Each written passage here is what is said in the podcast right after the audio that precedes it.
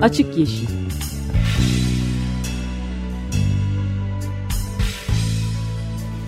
Hayatın, politikanın ve sokağın çevre ekoloji gündemi.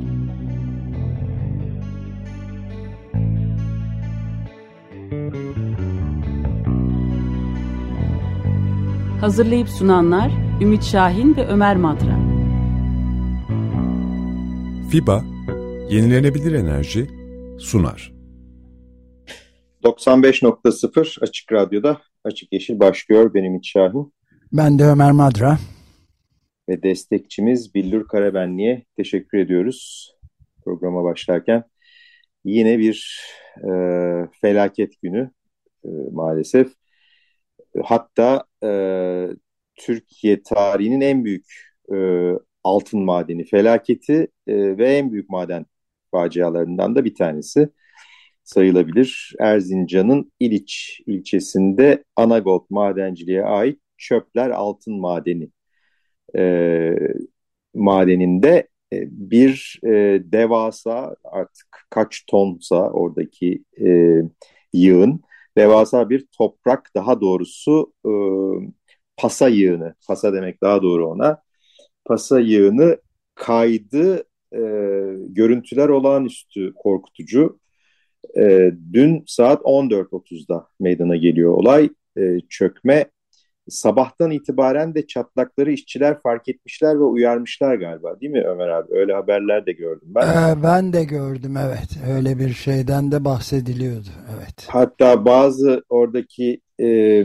hani taşeron olarak çalışan e, şirketler çekmiş galiba bazı işçilerini falan ama asıl e, maden işçilerini çekmemişler ve 667 e, çalışandan İçişleri Bakanı Ali Yerlikaya'nın açıklamasına göre 667 kişiden 9 kişiye ulaşılamıyor ve 400 kişiyle arama yapılıyor e, denmiş. Dün e, evet hep 9 kişi deniyor ama gerçekten bu e, sayı da herhalde çok kesin bir sayı değil. Yani bilmiyorum başka bir e, tahmin ya da haber geldi mi?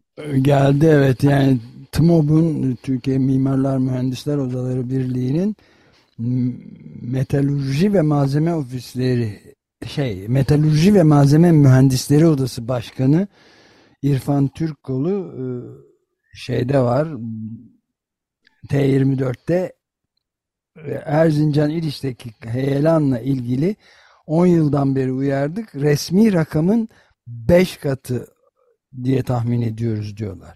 Zaten açıldığı zamandan beri bölge sağlığını tehdit eden bir madendi. Şu anda göçük altında kalan madenciler resmi rakamın 5 katı olarak hesaplanıyor. Yani 45-50 arası diye bir şeyden bahsetmekte mümkün olabilir ölenlerin durumundan bahsediyoruz. Yani bize gelen açıklamalar resmi rakamla uyuşmuyor. Göçük altında kalan madencilerin resmi rakamın 5 katı olduğu yönünde bir bilgi geldi bize demiş. Ve çok önemli bir şeyin de altını çizmiş. Arama kurtarma çalışmalarına işte 400'den fazla insan sevk ettik diye bir açıklama vardı resmi e, Yerlikaya'dan galiba.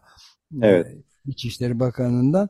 Ama burada çok önemli bir nokta var arama kurtarma çalışmalarına katılacak ekiplerin mutlaka eğitimli kişiler olması gerektiğini demiş söylemiş, altını çizmiş Türk kolu. Başka faciaların önüne geçilebilmesi için hızlı ve profesyonel müdahalenin şart olduğunu söylemiş.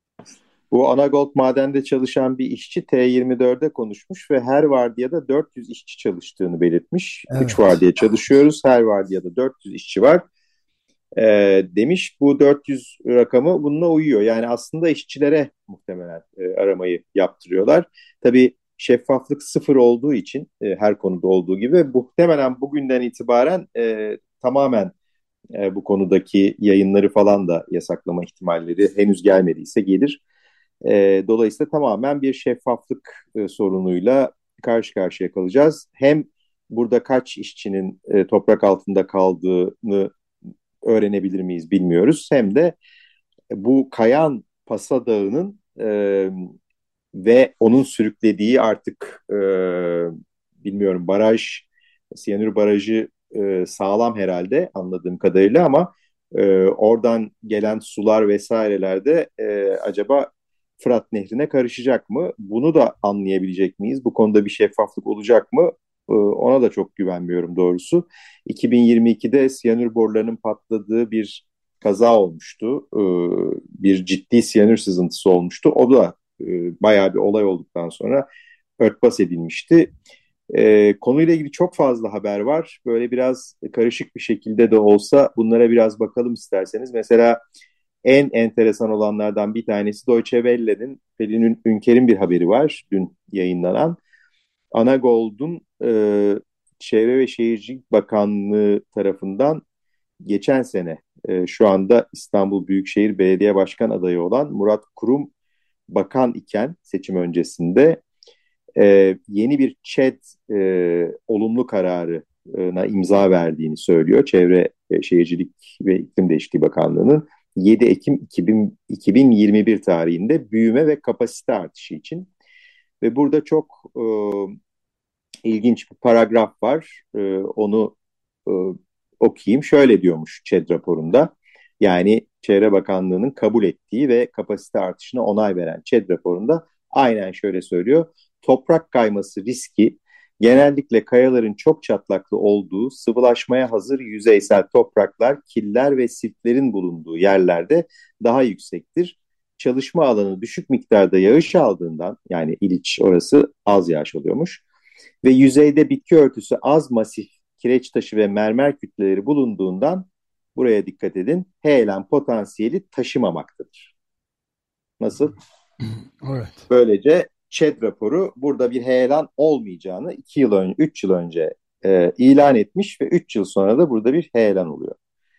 E, evet, e, deminki e, konuyu da e, ilerletmek için şeyi söyleyelim. Eski Çevre Şehircilik ve İklim Değişikliği Bakanı Murat Kurum'un e, sorulara verdiği yanıtta madende her türlü denetim yapıldığı ifade edilmiş.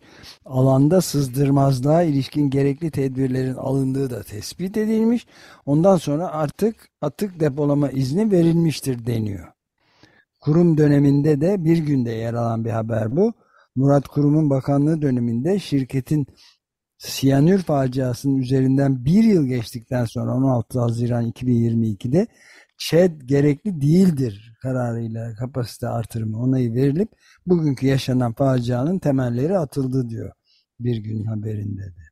Müthiş genişletmiş zaten kapasite artışlarıyla birlikte sahasını.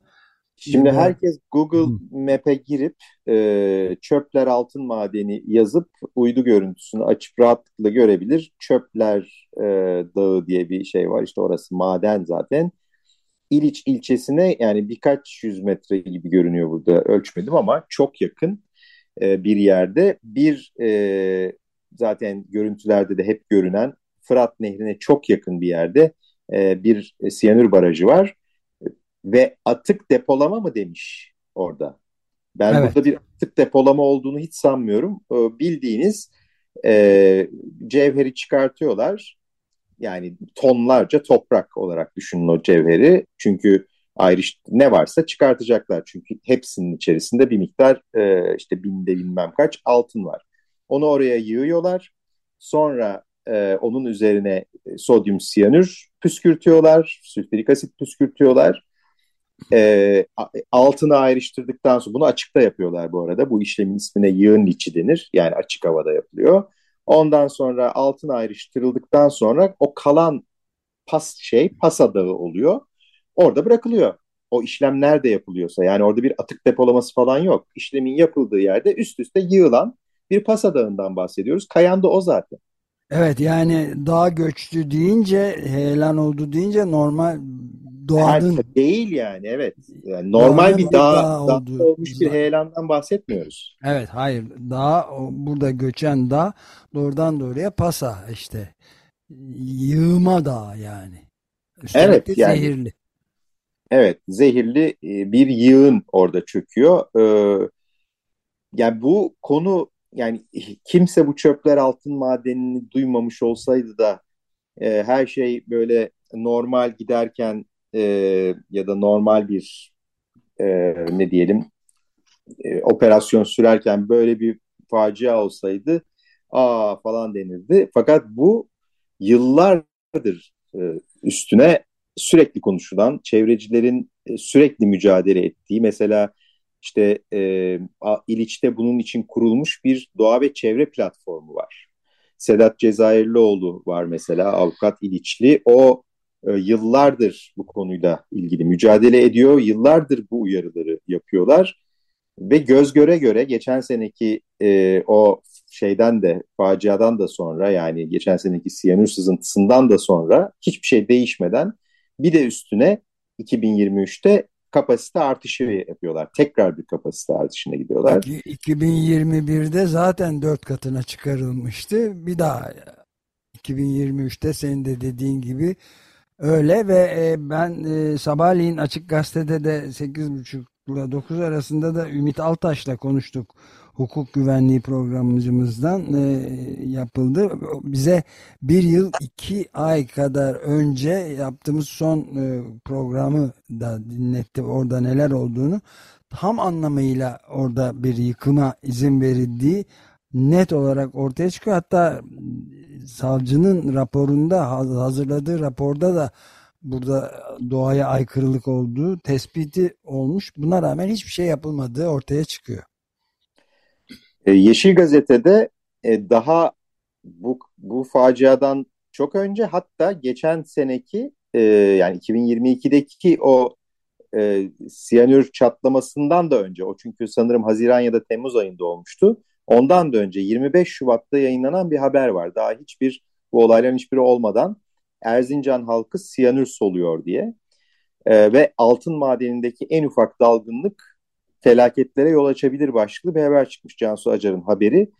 Orada aslında hem madenin hikayesi var. Biraz oradan da e, şey yapalım. Bu yeni bir çok yeni bir maden değil. E, 2010'dan beri faaliyette. E, sanırım 2008 gibi ilk e, chat olumlu kararını alıyor. Sonra 2010'da işletme başlıyor. E, sahibi kim?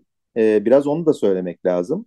E, özellikle ben web sitelerine de girdim. E, aslında sahibi Anagold ama Anagold kimin? Anagold'un e, ortakları Amerikalı SSR Mining.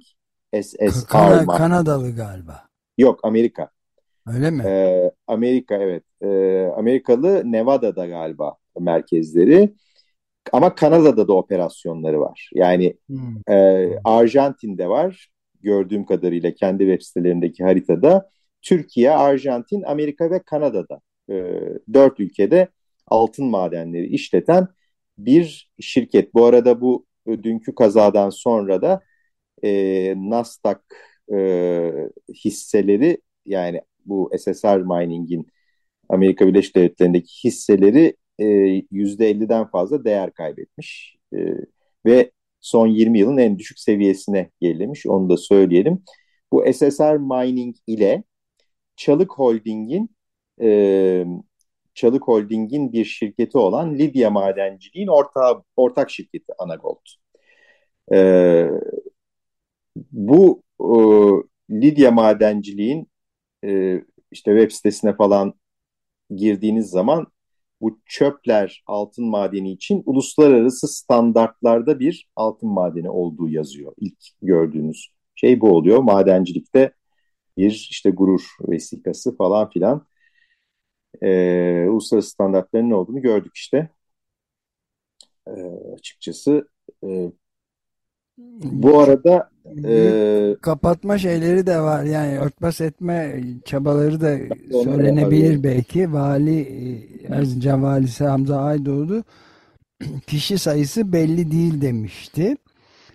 Ee, ve net bilgi vermek için beklemek lazım diyor ki hala net bir bilgi yok e, belediye başkanı Erzincan'ın belediye başkanı Bekir Aksun'sa bütün hazırlıklar tamam çalışma yapılıyor. Ekipler yönlendirildi. İlk belirlemelere göre 9 kişi toprak altında diyor. Artı gerçeğini. Bu, bu arada bu demin konuştuğumuz e, şeyi de buldum. Ee, yani önceden görmüşler demiştim ya haberi nerede okuduğumu hatırlamaya çalıştım. Medyascope'da Gülseven hmm. Özkan'ın haberi oradaki orada çalışan işçilerle e, konuşmuşlar e, Yerlikaya İçişleri Bakanı e, şöyle demiş. Madenden çıkarılan toprakların istiflendiği büyük bir alan var. O alanın ağırlığı taşıyamaması nedeniyle kayması gibi bir şeyden bahsediyor. Toprağın kaydığı bölgede çalışan bir maden işçisi Medyascope'a e, öyle bir boğulma, öyle bir felaketin içindeyiz ki kimseye sesimizi duyuramıyoruz. Öyle bir baskı var ki hür irademizi bile kullanamıyoruz. Madenin kapatılmasını istiyoruz demiş. Orada çalışan bir işçi diyor bunu yani madenin evet. kapatılmasını istiyoruz diye. Ve e, o aynı işçi sanırım şöyle demiş. Bugün sahaya arkadaşlar gidiyor sabah yani. Koca devasa büyük yarıklar oluşmuş. Oradaki arkadaşlar fotoğrafları çekip mühendislere, üst amirlere atmışlar ama sağdan arkadaşlar, sahadan arkadaşlarımız çekilmedi ve bu felaket oldu. Saha boşaltılmadı. Felaket bile bile geldi. İnsan eliyle yapılan bir felaketti ve işçilere patladı. Fırat'a siyanür aktı e, demiş. Maden işte, işçisinin evet. verdiği bilgiye göre yer olmadığı için dağın yamacında liç yap, yapmaya çalışılmış. İşçi cevheri 90 derece dik yamaca doğru yapmaya çalıştılar. Yani hakikaten akıl alır gibi değil. Değil evet. E, e, sel 25'ten 33'e çıkarıldı. Limit 25 demiş. Bunun ne demek olduğunu anlamadım ama diyor ki 1 milyon o herhalde selin e, debiden bahsediyor. Evet. E, 1 milyon metreküp cevher yığıldı bölgeye. Bu da toprağı kaydırdı. Yani çok eğimli bir alana siz 1 milyon e, ton cevheri yığıyorsunuz. 1 milyon ton e, ve işte o ağırlığa dayanamayıp İçişleri Bakanı'nın söylediği gibi çöküyor. Sonra da diyorsunuz ki ÇED raporunda buraya yağmur yağmadığı için sorun olmaz. Bugün yağmur yağıyor Erzincan'a bu arada. Bir de bunun üzerine yani. Evet bu da öyle ve bu yani biraz önce sözünü ettiğimiz bir başka boyutun da birazcık da e, üzerinde durmakta yarar olabilir. Yani Fırat Nehri'ne e, karışınca ta işte Anadolu'nun ve dünyanın en eski medeniyetlerinden bir yerleşim merkezlerinden bir tanesinde Fırat Nehri işte efsanevi. Şimdi onun e, uluslararası bir boyutta kazanması e, ihtimali çok kuvvetli. Yani sızmanın sızma da dememek lazım. Akma, boşalma, bocalan, boca edilmesi diye bir tabir kullanabiliriz ancak bence. Sızma deyince küçük bir şeymiş gibi gözüküyor çünkü. Evet. Bu büyük bir e, facia. E, uluslararası boyut kazanması ihtimalinde e, olduğunu söylememizde fayda var. Yani Fırat Nehri'nin suladığı devasa havzalar var işte Irak, Suriye, Kuzey Suriye. Dolayısıyla bunun böyle kolay kolay örtbas edilip edilmeyeceği konusu tartışılır ama edilmesinden korkuluyor. Çok sayıda yazıya yer verdik. Şey, uyarılar sayısız yani.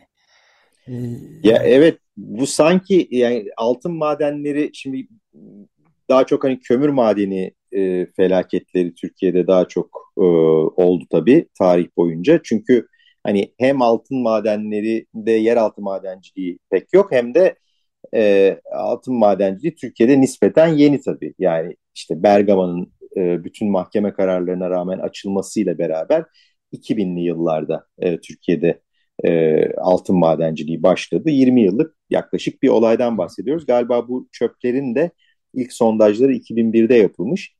Şimdi e, ama altın madeni felaketleri aslında çok e, büyük felaketler vardır. Mesela bunlardan en e, önemlilerinden bir tanesini herkes hatırlar muhtemelen. 2000 yılında Romanya'daki Bayamare e, Esmeralda'nın e, büyük bir şeyinde e, devasa bir yani galiba Tuna Nehri'ne kadar ulaşmıştı oradan. E, siyanit e, siyanürle e, bulaşık e, sular yani bir taşkın olmuştu siyanür barajında e, bir çökme olmuştu daha doğrusu e, ve büyük bir çevre felaketine neden olmuştu. E, sanırım ölüm olmadı e, işçi ölümü ama büyük bir çevre felaketi neden oldu. Ama onun dışında mesela şu anda Wikipedia'dan bakıyorum.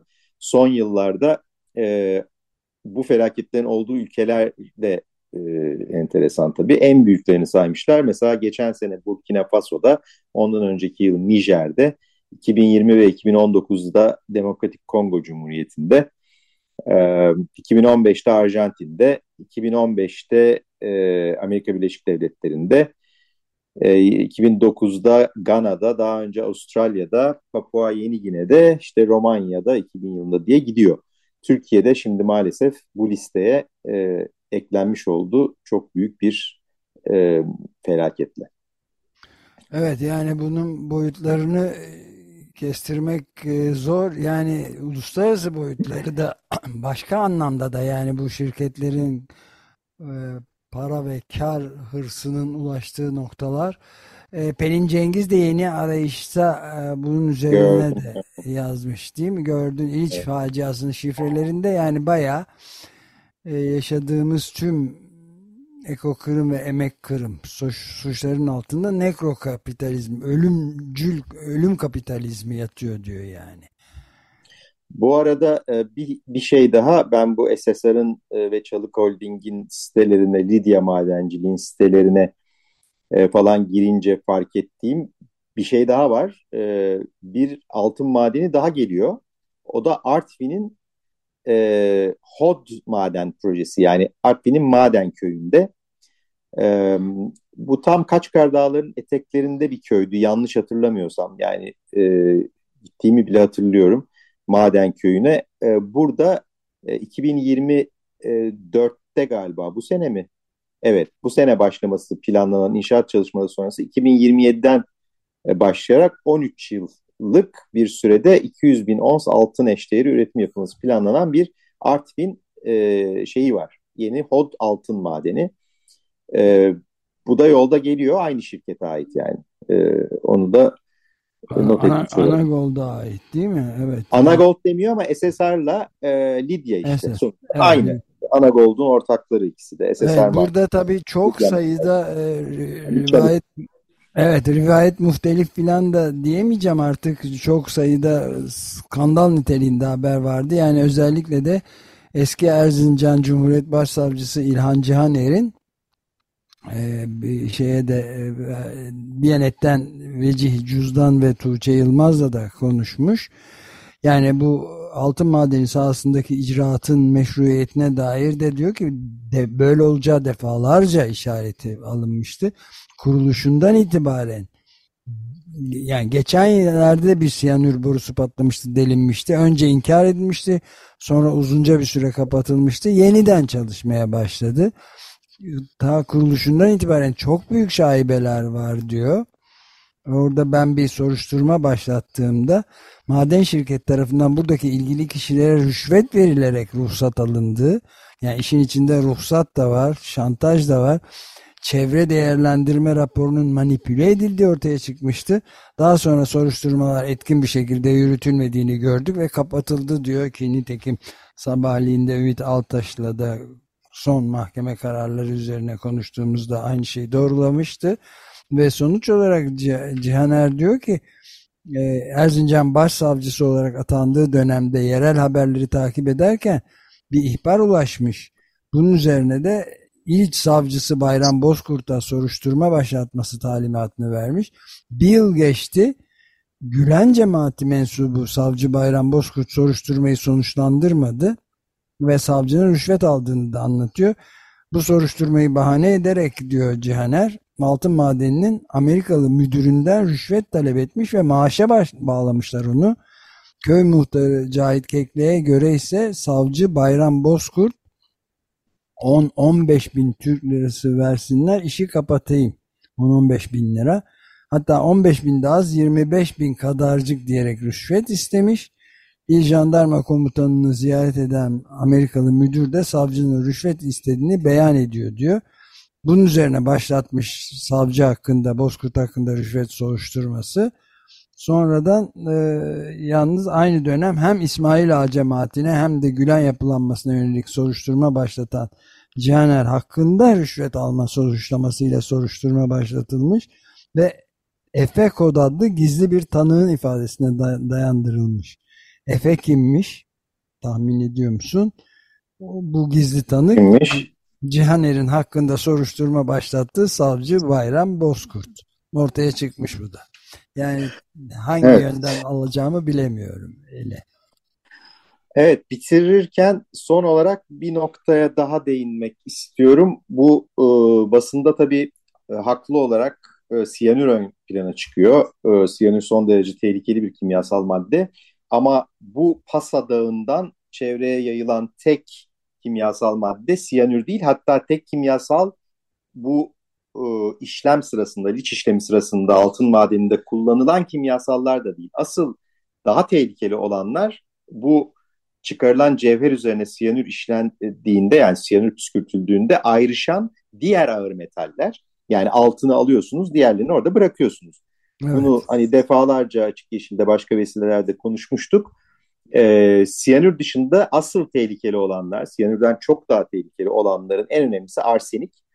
Ee, son derece ciddi bir karsen, e, şey kanser yapıcı bir ağır metal ama onun dışında kadmiyum, krom, kurşun, civa olmak üzere çoğu bunların e, kanserojen ve sinir sistemi üzerinde vesaire çok ciddi etkileri olan ağır metallerdir. Şimdi o Pasa Dağı aslında bunlarla doluydu ve o e, ağır metallerle ve başka sayısız kimyasalla dolu pa Pasa Dağı e, şeye doğru kayıyor. Fırat Nehri'ne doğru kayıyor. Tabii bir yandan yeraltı sularına herhalde karışıyor. E, bir de şöyle komik bir şey vardır. Yani bu şeylerin altına e, siyanür e, barajlarının altına ve Pasa Dağları'nın altına membran sererler. Sanki o membran e, hani yeraltı sularına sızmasını engelleyecek. Yani o membranı serdikleri yerin herhalde yüz katı büyüklüğünde bir yere yağ, yığmışlardır diye tahmin ediyorum bu Pasa Dağları'nı. Binali ee, Yıldırım'sa o membrandan göre göre bahsetmiş. Yani, yani. evet. Ben e, Binali Yıldırım da hangi sıfatla orada bulunduğunu bilmiyorum ama ziyaret etmiş felaket Erzincanlı ya. bölgeye Erzincanlı. E, kimyasallar ayrı yerde depolanıyor demiş. Bu toprakta olmadığı düşünülüyor ama ne o, ne olursa olsun membranla da tedbir alıyor demiş senin tabii, belirttiğin tabii, membrana. Tabii. Böyle de bir açıklama yapmış. Bir de aslında membran deyince havalı oluyor tabii. Evet havalı oluyor çok şey bir ifade. Yani e, DEM Parti'den de İliç'teki maden faciasına ait açıklamada sorumlusu iktidardır diyor. Halkların Eşitlik ve Demokrasi Partisi. E, ve e, yani 39 çeşit kimyasal artı sülfürik asit artı siyanür ne üretime geçildiği 1900, 2019'dan itibaren 2023'te de ÇED gerekli değildir kararıyla açık ocak alanına 6 hektara yakın 5,83 hektarlık bir bölüm daha eklemek için de onay alındı diyor. Evet. İnanılır gibi değil yani. Evet. Evet burada bitirelim. Ee, bilmiyorum e, şeye zamanımız kaldı mı? Ee, e bir dakika olsun. Belki, belki kısa bir giriş yapıp sonra bitirebiliriz. Bir e, Amerika'daki Moose River e, altın madeni kazası 1936 bununla ilgili Will Carter'ın o zaman yaptığı bir şarkı. Yani daha sonra herhalde 1950'lerde yaptığı bir şarkıyı dinleyeceğiz. Gelecek hafta görüşmek üzere. Hoşçakalın. Hoşçakalın.